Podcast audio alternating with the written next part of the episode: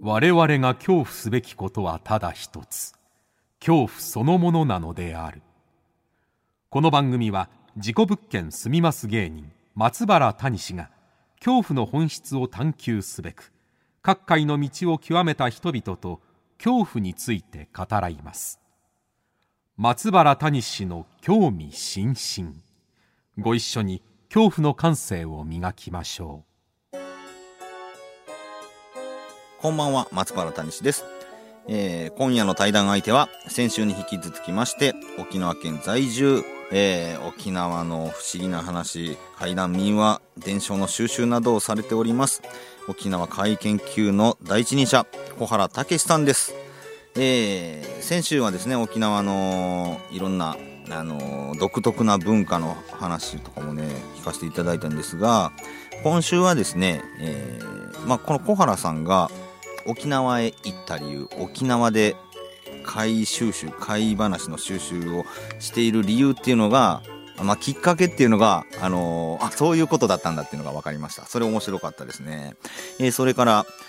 えー先週もたくさん出てきましたけどユタさんというユタというね、あのーまあ、能力者、まあ、シャーマンですよねこの方にまつわる話、えーものすごい数のユタさんとお会いしてるみたいなのでユタのお話もちょっとたくさん聞聞かせてもらいました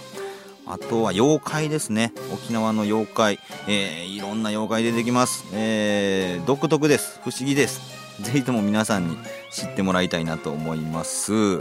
はい今回も盛りだくさんでございます、えー番組をリアルタイムでお聞きの方はぜひ「ハッシュタグ興味津々」「ハッシュタグ興味の今日は恐怖の今日」興味津々で感想などつぶやいてくださいそれではお聞きくださいどうぞ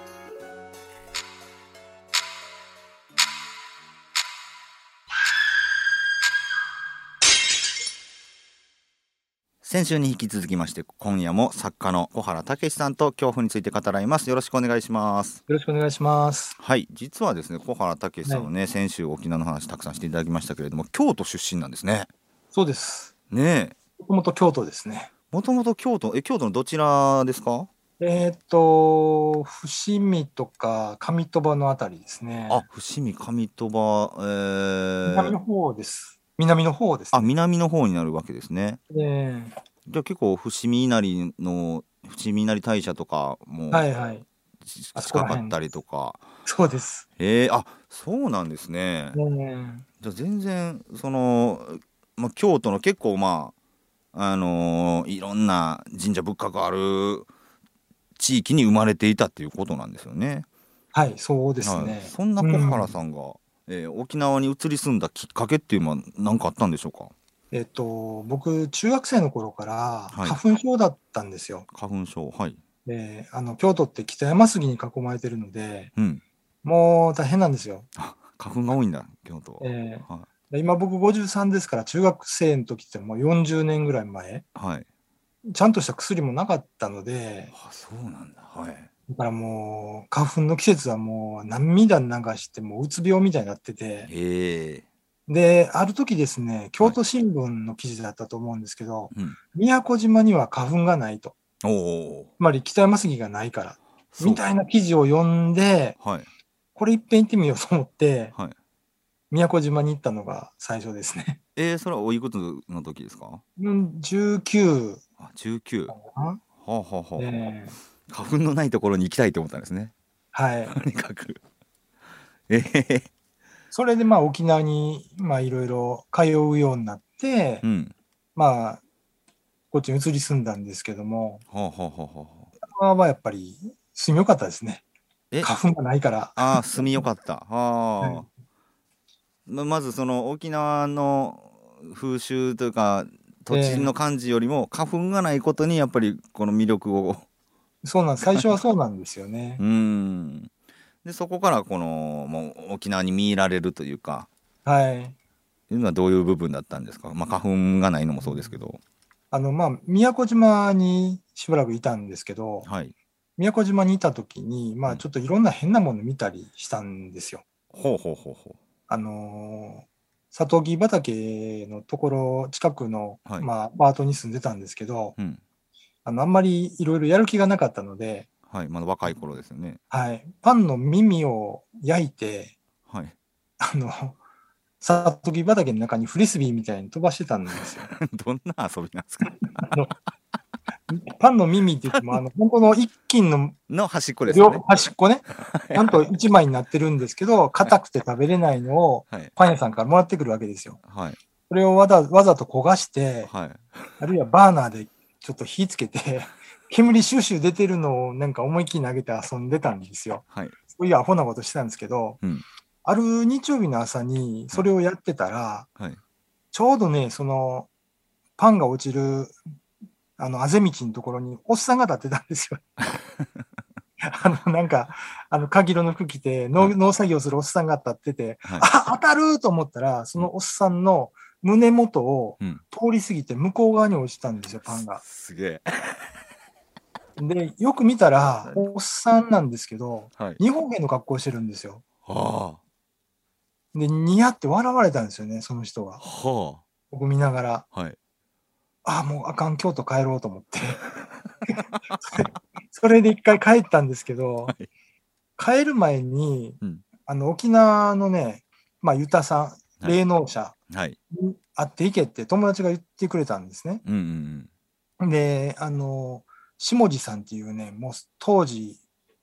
80か90ぐらいのおばあちゃんで、日本語が喋れなくて、うん。へえ。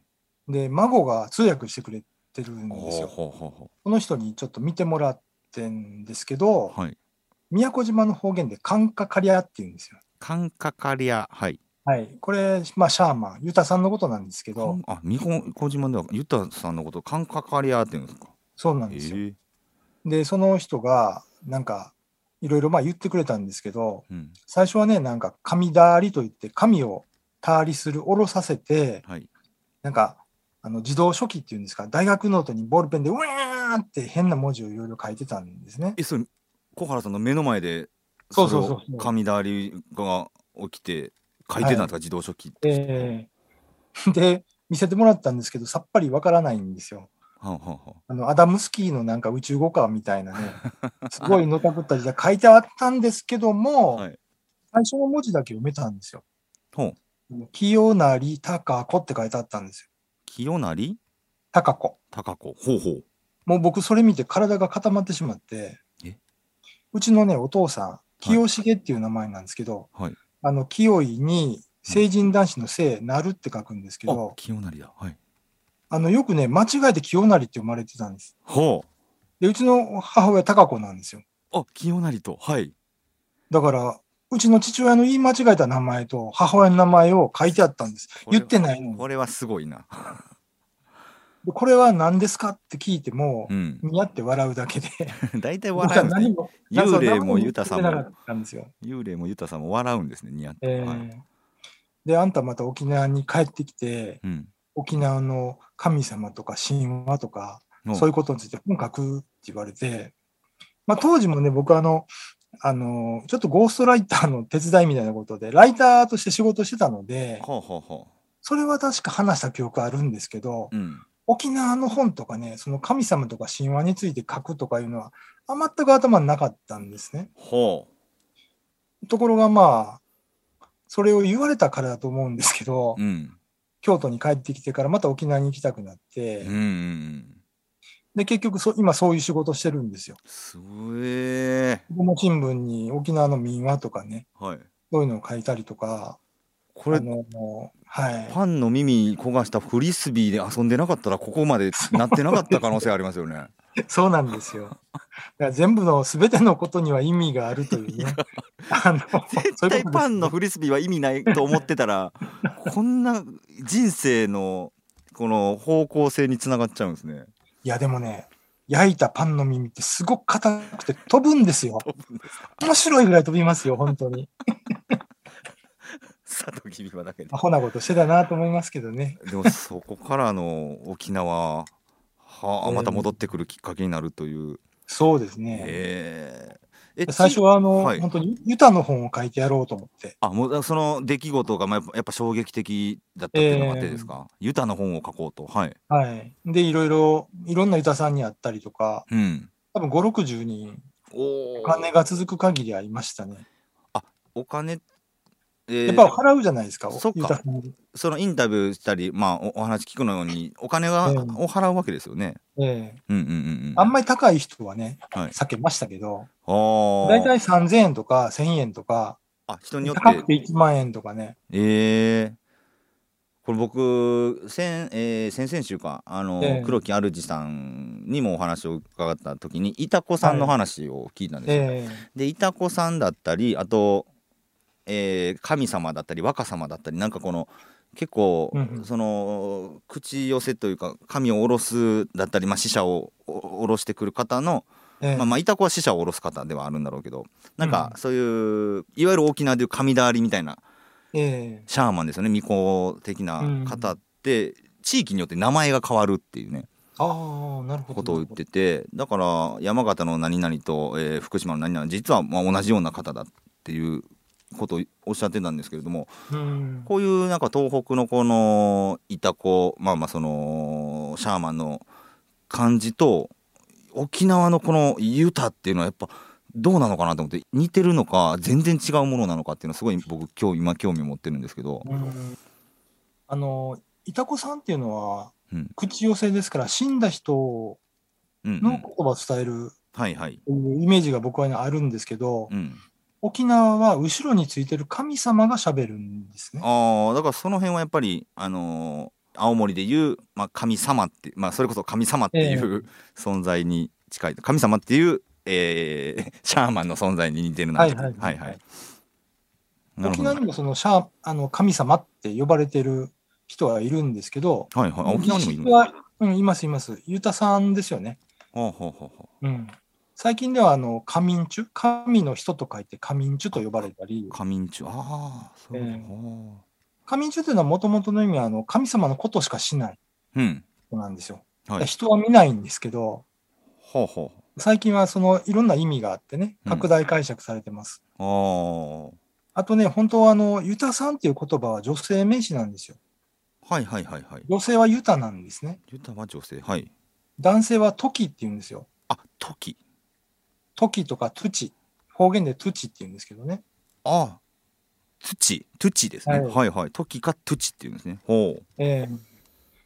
で、まあ、あのー今はもう全部一かくりにユタって呼んでますけど、そうですよね男性のユタってうんなんか聞いたりとかねしますけどええええまあとりあえずいっぱいいます。ああでこのまあ何十人ものユタさんとお会いしてええやっぱこれはなんだろう千差万別あるかもですけどうん。どうでしたかなんかユタさんによって違いってあるんですかあります、あります。ありますかあのー人をコントロールしようとするユタさんはえダメですね。えこれどどういうことどういうこと人をコントロールしようとするんだ医者でもそうですけど、うんセカンドオピニオンに見に行かせない人っているじゃないですか。セカンド自オピ分ニのオン見立てが大変。あの合ってるから、うん他の医者に行く必要はないと。ああなるほどなるほどはいはいはいはい今でも、もうとにかく自分に頼ってくれてたらあんた救われると。ああこれなんかこういうこんとを言う人が、やっぱりやばい。やばいユタうん、占い師さんでもそういう人多いと思うんですけど占い師さんもそうですね、まあ、霊能者の方でもそういう方いらっしいるかもしれないけど、うんだから自分私の言うことだけ信じなさいあな他の人のことは信じちゃダメだからっていうようなそ人うなんっですてことですよねそれはやばいですか、やばいですね、うんうん、そういう人に限って力って強いんですよ。強いんだそれうわ怖っええ強いんだだからそれなんていうのかな、あの、すごいユタの力を持ってるからといって、その人が完全な人間ではないわけですね。悪人っていう可能性もあるわけですよ。あ怖いそれ怖い、うん、はいはいそういう人が他人を操ろうとして、もうお金を巻き上げ放題です。本当に。これはちょっとゾッとしましたね今だからこれって、あの詐欺であったりとか騙すっていうことじゃなくて、ええ力が強いがゆえにそうなんですね。独占しようとする人ででこれ本当の話ですけど、はいあの税理士の知り合いから聞いたんですがはいあのある会社が倒産して使途不明金が2億円あったんですよ。はいでどうやらそれ辿っていくと一人のユタさんにお金をつぎ込んでるんです、ほほほほ会社としてねはいそういうのは普通はあるんですよ実際これはちょっと衝撃やなその話はいやなんかええあのー悪いことする人って力ないのかなとか思っちゃいがちじゃないですかえ違うんですよ。力あるがゆえに悪いことする人がいるってことなんですか、そう。だから、この人は算数が得意とか、この人は走るのが速いとか、はい同じレベルで、この人はいろんなことが見えるとかね。はいはいそういう人がいるんですよ。それ小原さんの経験の中でもうそういう人にぶち当たった時どうどうやって逃げるというかどうするんですかもうね、無視して、どっか行くしかないですねあ。ーでそのも人に関わってたら死んじゃいますよ。 怖っ本当に。追いかけてこないとかあなた無視したわねみたいなその見えるから僕追いかけてこられました。一人。来るんだ二人、二人、三人ぐらい。ええあなたは私の本書きなさいとか、あ ね、ー怖い私の弟子になりなさいとか、実際言われましたから。はで、すごいね、その人が僕を見ると頭ぐるぐるするんですよ。あ頭がぐるそれ小原さんがぐるぐるするんですかそうそう、めまい、頭痛。うん何やろうと思って、ふって横見たら、その人が僕のことをじーっと見てるんですよ。そう怖いいうのね、本当に3回ぐらいあって、リアルやだからそこで僕の出した結論は、はいこういう力を持ってる人と、うんその人が人格的に素晴らしいかは比例しないとうわーこれすいうことです。これはちょっとあのーだめちゃくちゃ大事なことよなのような気がしますねねえ人格は比例しない そうなんです。だから、あの、本当に信頼できる人って3人ぐらいですね。少ないなうーん。そうか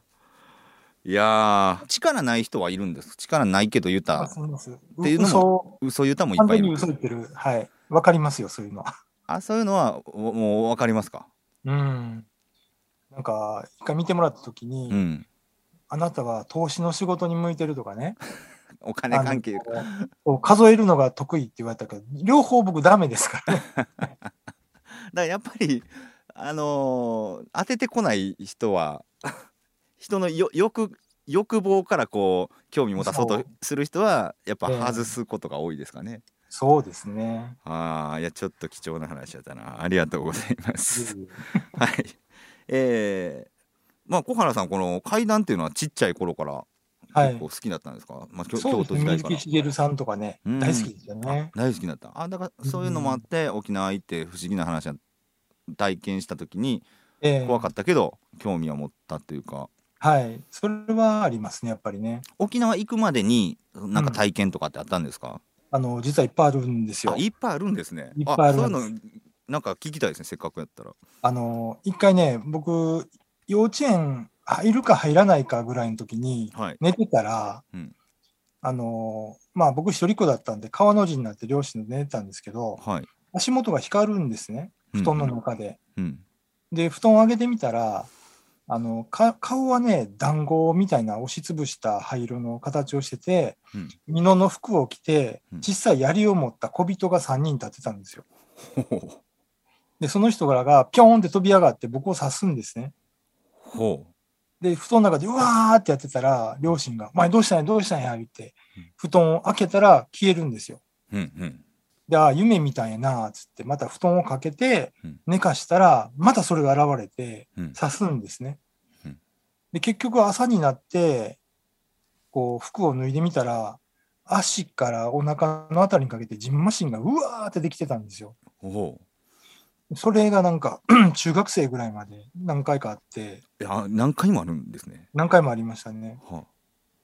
そういう経験はあったんですよ。あ、な ななんなんですかねそれはあ後でね、沖縄に来た時に、その、例のユタさんにちょっと見てもらった時に聞いたら、はい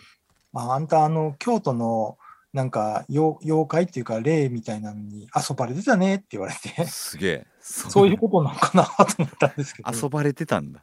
えーらしいです ね。へえ、まあ、だからまあそんなんもあって、えーまあい沖縄宮古島での話もあってはで、まあ、階段をユタの本を書こうっていうところもあって階段を集めようってなったわけですか、い。えっ、と、最初は階段とか別に集めるつもりはなくて、あなかったんただだ、ユタさんとかそういう関係者の人に話聞いていくと、もう階段と しか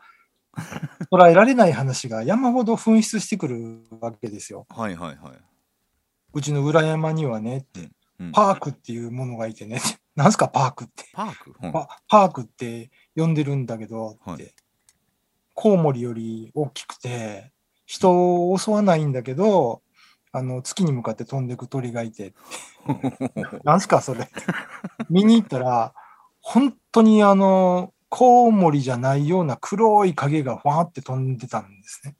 あ見えたんですねそれは僕一瞬見ましたけど、は何かわからないでし ょ何かわからない なぁで、なんなんや一回その、東村って言って、うずっと沖縄の上の方で取材して、はい中の2時ぐらいに帰ってたんです、車でね。はいで、その辺りでトンネルが多いんですけど、海沿いを走ってて。はいで、なんかね、バックミラーが真っ暗になったんですよ。ほトンネルの近くって、あの、暖色系の光、アークライトがいっぱいついてるんですけうど、はいなんだろうと思って見てたら、黒い布みたいなのがザー、ザーって横にうん動いてて、うんあ、パークちゃうかなと思ったんですけパーど、クや パークってなんだなんかそそういうのがありま したね。その、まあ、小原さん、えー琉球妖怪大図鑑だったりとか、はい。はい沖縄海胆大全こちらもボーダーインクから出されてまして、えー沖縄のまあ不思議な話ばっかりを集めた本だったり、そうです沖ね縄の妖怪ばっかりを集めた本っていうのもはい出されてるんですけれども、はい、これ何年かけて集めてくるんですかこの妖怪と不思議な話えっ、と、この沖縄海胆大全っていうのは、はい市町村市に載ってる妖怪とか不思議な話ばっかり集めたものなんですけど、うんこれあの、子供新聞に連載してる時から、まあいろいろ集めてたので、はいまあかれこれ多分7年 とか、 7年かかってできた本はですねい、かかりましたね。はあ。いや ず今聞いてたパークの話だけでももう不思議な話ですけれども こんなんがいっぱい入ってるわけですよね。そうですね。しかもそれがちゃんとした政府の観光物、政府というか市町村のね、そうか新に聞載ってるというんううんうことん、ですね。このその中でもちょっとい今回ご紹介できるなんか いやこれは不思議やなみたいなとかってありますかああのー上の方にね、沖縄の奥っていう場所があるんですよ。はいここにね、山じっちっていう妖怪がいるんですけど、おうこれは人さらうんですよ。はい人さらって洞窟の奥に連れてって、うんあの、これ握り飯だからっつって赤土を食べさせるんですね。赤土はいもうで、これ白、白飯だからっつって、うんあの、海の泡を、泡泡を、あ泡だけ出たのをこ う、ん出すんですよ。はいで、あのーこれね、ひ七マジムンっていう人さらいの妖怪も大体同じことをするんですが、はいこの前はその怪談取材をしていて、うんある人からそのおじいちゃんの話をして聞いた話が、はいやっぱこれとそっくりでね、ほあの、そのおじいちゃんが亡くなった時、ううん沖縄の北部で洞窟の中で死んでたんですけど、はいその手元には誰かが握ったその赤土のおにぎりがあって、口の中にも入ってたっていうんですよ。ええだから昔話ではあるんだけど、実際に近年までそういうことが起こってたっていうのが、ちょっとね、怖いというか怖い不思議というか、不思議ですよねねあのーこの沖縄の不思議な話に結構うん僕も沖縄行った時にあのあれなんだか民族資料館か行った時に民話集を読ませてもらったんですよ。えねでその時に何だったかな旅人と亀っていう話があってはい確か。ありますね。はい、で、えー旅人が、あのー山で迷子になってでちょっとっと、用をどうしてもお腹が痛くなって用を足したいと。はい。で誰も見てないからもうここでもう用を足そうって言って足したらうんその自分の真下に落ちたその脱粉したものが はい。急に動き出したと。はい。でギャーってなってこれが実はそのおじさんは陸亀の甲羅の上に そのうんちをしてたっていう話なんですよね。この話があのその一冊の民話集に36人分あの違う人から全く同じ話が集められてるんですよ。そうですね。これだからもう笑ったのがあの、全部載せるんやっていうのを 笑いましたしそうですね。だから、どれだけこの話が気に入られてたかですよね。そうですよねだからそうね。ねそのフィールドワークされた方がいろんな人に話聞いて、もうめちゃくちゃこのリクガメが 動いた話を聞いたんでしょう、うね、でそれ全部載せたんでしょうけどそうですね いや僕もあのやっぱ仕事柄ミーマッシュとかほとんど読んでるんですけどはい この話できたらまたかと思ってもう読まないですよ同じ話をね、はいあーだからねその不思議な話もそうだけどこういう民話もみんな好きなんでしょうね。まあ昔の娯楽ですからうね、ん、で何もない時代ででね実際起きるっていうのがまたこの沖縄の不思議なところでもあるんですけど、それはそうですね、はい、で妖怪ですよね妖怪もうんあのたくさん、えー調べられてると思うんですが、はいまあ、キジムラマジムンといろいろ出てきましたけど他にもなんか沖縄ならではの妖怪って言いますかそうですねちうょんちょっと名前出ましたけど七魔神門とかねはいはいキジムラマジムンこれはまあ人さらいなんですけど、はいあのその他にも例えばあのとまあ竜っていうのは普通にいっぱい出てくるんですがドラゴンの竜ですよねはいあのカデナの方にカデナヤラムルチっていう池があって、はいやヤラ村っていうねヤ村ラムのルチはいはいはいはい、ヤラムルキという池があるんですけど、そこに、あの、まあ、大蛇が出て、はい、で、まあ、瞳悟空じゃないですけど、あの、うん、若い女の人を生贄にしてたんですよね。はいという話があるんですけどう、んこれがね、いろんな民話集を読んでると、うんあの、大うなぎだったり、おヘビになったりとか、いろんなバージョンがあって、はいで、退治したバージョンとかも、うんなんか、最後はあの、えっ、と、乾燥した灰はいほうをまぶして、はい、うなぎうなぎをこう動かなくしたとかね、はいそんなほな話から ねあの、いろんなバージョンがあったりするんですけど、はいそういうのとか、なんか そうですねあのーどっから来た発想なんみたいなオチ多いですよ ね。そうですね。 あとはね、なんかようわからんのが多いんですよ。うん例え、ば、さっき、キジムナの話しましたけど、はいキジムナにもいろいろ名前があるんですよ。ブナガヤとか、はい棒島屋とか、はいまあ地域によって名前が違うのは当然なんですけど、はいあのー一つね、シノオリキジムナという妖怪がいるんですね。シノオリキジムナはいそう。これずーっとね、誰も分からなかったんですよ、シノオリの意味が。シノオリの意味がはいねでも、ある聞き取りをしてる民族学の人から聞いたのは、はいあのー一人の証言してる人が、これは中国から来たんだよと。ほ中国から来たキジムナーなんだとううんうん言い始めて、いろいろ調べていくと、シノオリっていうのは、中国のこと、チャイナ、シノああなるほどあれの意味だチったんだというのが分かっャイ、てナはいはいで、実はその、えーと、沖縄にはね、あの中国からの移民の人がって結構多いんですね、昔。はいはいで、その家系に伝わるシノオリキジムナーっていうのが、天井に、天井裏に住んでいるという木造家屋をうん見に行けたんですよ。あ見に行ったんですか見に行きました。すごまいだありましたね、その時点では。ほうほうほで、き天井裏にはなんかその神棚みたいなのがあってうう、んで、おそらく昔の中国のなんかものなのかなうん。あんまり沖縄では見ないような真っ赤な感じのものが真っ赤なほうう、ほうん置いてましたね。で、あのー毎年、その家の人が二十歳を超えて成人するときには、この人に折木ジムナーに挨拶するとほういう話とかね、へえこれ、民族学の本読んでも載ってないですよ。ああてかもう本当にその人に聞かないとっていうかその家に行かないとわからんことそうなんですよ。そんな話とかね、なんかいろいろ聞きましたいっねぱ。いあるなあへーこのなんでこの小原さん的になんでこんなうええ多種多様なキジムナーの話だったり妖怪の話だったりあるんですかね沖縄は。やっぱり、あのーまあ、中国とか東南アジアのうん、この影響ってあると思うんですよね。お沖縄の位置的に。おはいでいろんなその、まあ、ガラパゴス諸島じゃないですけども、ん文化とかが入ってきたから、うんそれと同時にやっぱり、さっきのシノオリキジムナーみたいに、大陸の方からとかも、マジムンが入ってくるわけですよ。はいはい妖怪がでその伝承が定着して、沖縄なりの解釈でまた新しい妖怪が生まれてくるので、そうかその入ってきたものがそのままあるんじゃなくてなんか沖縄なりの解釈をするわけですね。そうです、そうです。うんうん、だから無限に増えていくんですね、無限に増えていくこれ考えたらね。あああああそうか。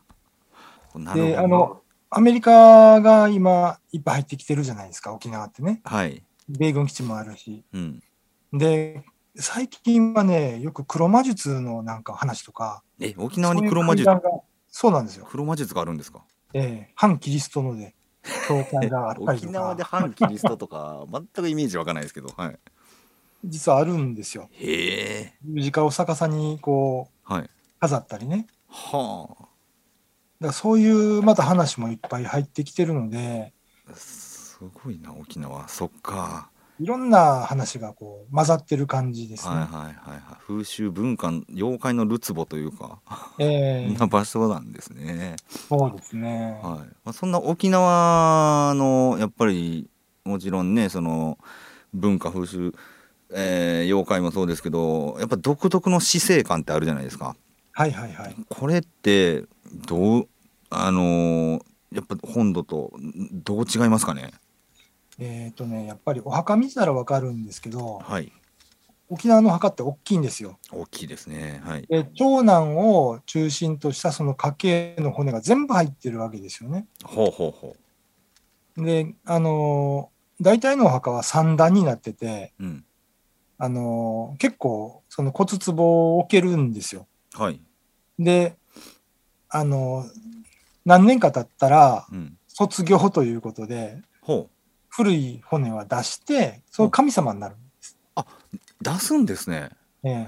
えだから神様になるから骨必要ないじゃないですか。あはいはいはいはいだからその神様になって、うんで新しい人がまた来るんですけど、はいだから沖縄って、あの、死んで終わりじゃなくて、うんあの、死んだらお墓に入って神様になるまで供養しないといけない。はあなので仏壇は長男が必ず守ったりとか、うんうんうんあの、そういうところはやっぱり違うと思いますね。女性は告げないんですよ。あの、位牌とかを。ああそうなんだ。はいはいはいもう絶対長男じゃないとダメなんですね。そうなんですね。えーまあ最近いろいろそれで論争も起こってますけど、はいはいはいはい。もう女系天皇じゃないですけど、はいはいはいはい。ね、女性もついたらいいんじゃないかみたいなね。うんうんうんうん。なるほどな。で、位牌ってほら、はい。あの、本土だと、まあその人たちだけじゃないですか、名前が書いてあって、はいはい。大名がね。うん。沖縄は東東名って言うんですけど、位牌のことを。高透明はい。でこれね、あの、すごいいっぱい名前の書いた東東名とかがあって、はい。あの、辿っていくと、天孫子って書いてあるんですね。天の孫の子供。えつまり神様。はは。つまり 要するに神様の直系の家なんで神す。様の直系の家、沖縄にあるんですか沖縄のどっかいや、に。普通にいっぱいありますあ、。いっぱいあるんだ。 結局沖縄の人をたどっていくと天孫子とか、はそういう神様の関係にたどり着くので、い。えどっからそうなってるんだろうな。すごいな。それその家系図とかが残ってたりするんケでーすスよが残ってるんですね。ええー、えだからそ。こがね、ちょっと違うなーって感じますうね。ん、だからなんかやっぱあれですねその地続きというか、ええそういったこの世界じゃないものとの続いてる感じがしますねそれ聞いたそら。うですね。なるほどなはいで、えーまあ、これからちょっと小原さんが、まあ、ええ今ねコロナの時代でいろいろ世界も大変なことにもなってますけれどもうん、この時代、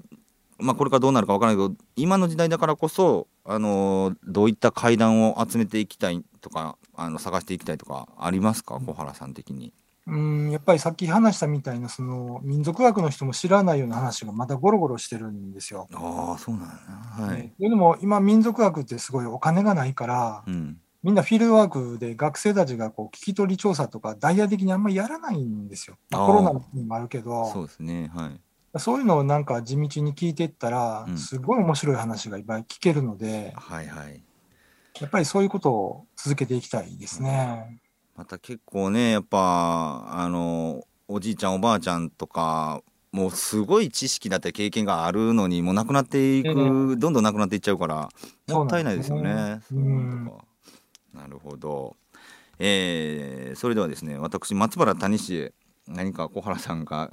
聞いてみたいなと思うことってもしあればあったりしますでしょうかああのー今度沖縄に来るときはぜひユタさんのところに一緒に行きましょう。うわー行きたいいやゆたさん会いたいんですよ本当に僕まだちゃんとお会いできてなくてというか、えーはい一応ね、話したら、あいつでもいいよって。あ本当ですかうんうん。うわー会いまたたいな話のね、ネタになると思うんで。いやいやうんぜひちょっとあの生でお会いしたいですねえわぜひちょっとそれ連れて行ってくださいゆえたさん、はい。また来た時には連絡ください。な連絡させてもらいます ありがとうございますはい。それでは最後の質問になりますはい。えーズバリ小原さんにとって一番怖いものとは何でしょうか感染症。感染症ですかはい。 これにつきますね。あもうそれに尽き全るだ般かですよ。 うん。らまあまあコロナだけでなくっていうことですよね、はいあそうですねもう全ての感染症が怖いそうですね。はあそれ最は後にね、あの、破傷風みたいになったことあるんですよ。足を切って。はい川で足を切って、すごい腫れ上がって、はいなんかカビみたいのが生えてきて、ほう1年ぐらいなんか医者に通った記憶があるんですね。はいはいだから感染症って言われて、その感染症っていうのがもう小さい頃から耳にこびりついて て、うん最近テレビでよく聞くじゃないですか。はいそうですね僕だから怖いですね。その僕はワードが怖いはい。今めっちゃ怖い。今までまあいろんな幽霊幽霊のようなものも見たりまあ自分のようなものも見たりいろんな変な話聞いたりしたけどやっぱ感染症が一番怖いですか抗生物質の効かない感染症が一番怖いですね。 怖いなこれリアルな話ですけど。リアルですねなるほどありがとうございますはい。はいということで、え2週にわたって小原武史さんと恐怖をテーマにお話をさせていただきました小原さんいかがでしたでしょうかあ、なんか面白い機会だったんで、はい。また機会があれば呼んでください。そうですね。あの、はい階段もいっぱい聞きたいんですけど、やっぱこの、それ以外の話がやっぱりね、ええすっごい勉強になるので、ほらはまだまだ沖縄の知らないことたくさんあるので、またうんお伺いしたいと思います。い。よろしくお願いします。本日はどうもありがとうございました。小原武史さんでした。ありがとうございました。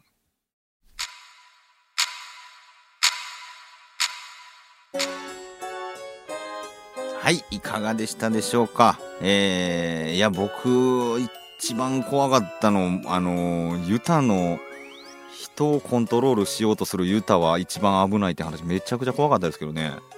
えー、力持ってる人と、えー人格は比例しないということなので、 はい、僕が今日それ一番怖かったです。えー、さあ、来週はですね、一体どんな方が登場してくれるんでしょうか。お楽しみに。そして恐怖の感性を磨いてお待ちください。それでは松原谷氏の興味津々今宵はここまでです皆様どうかお元気でさようなら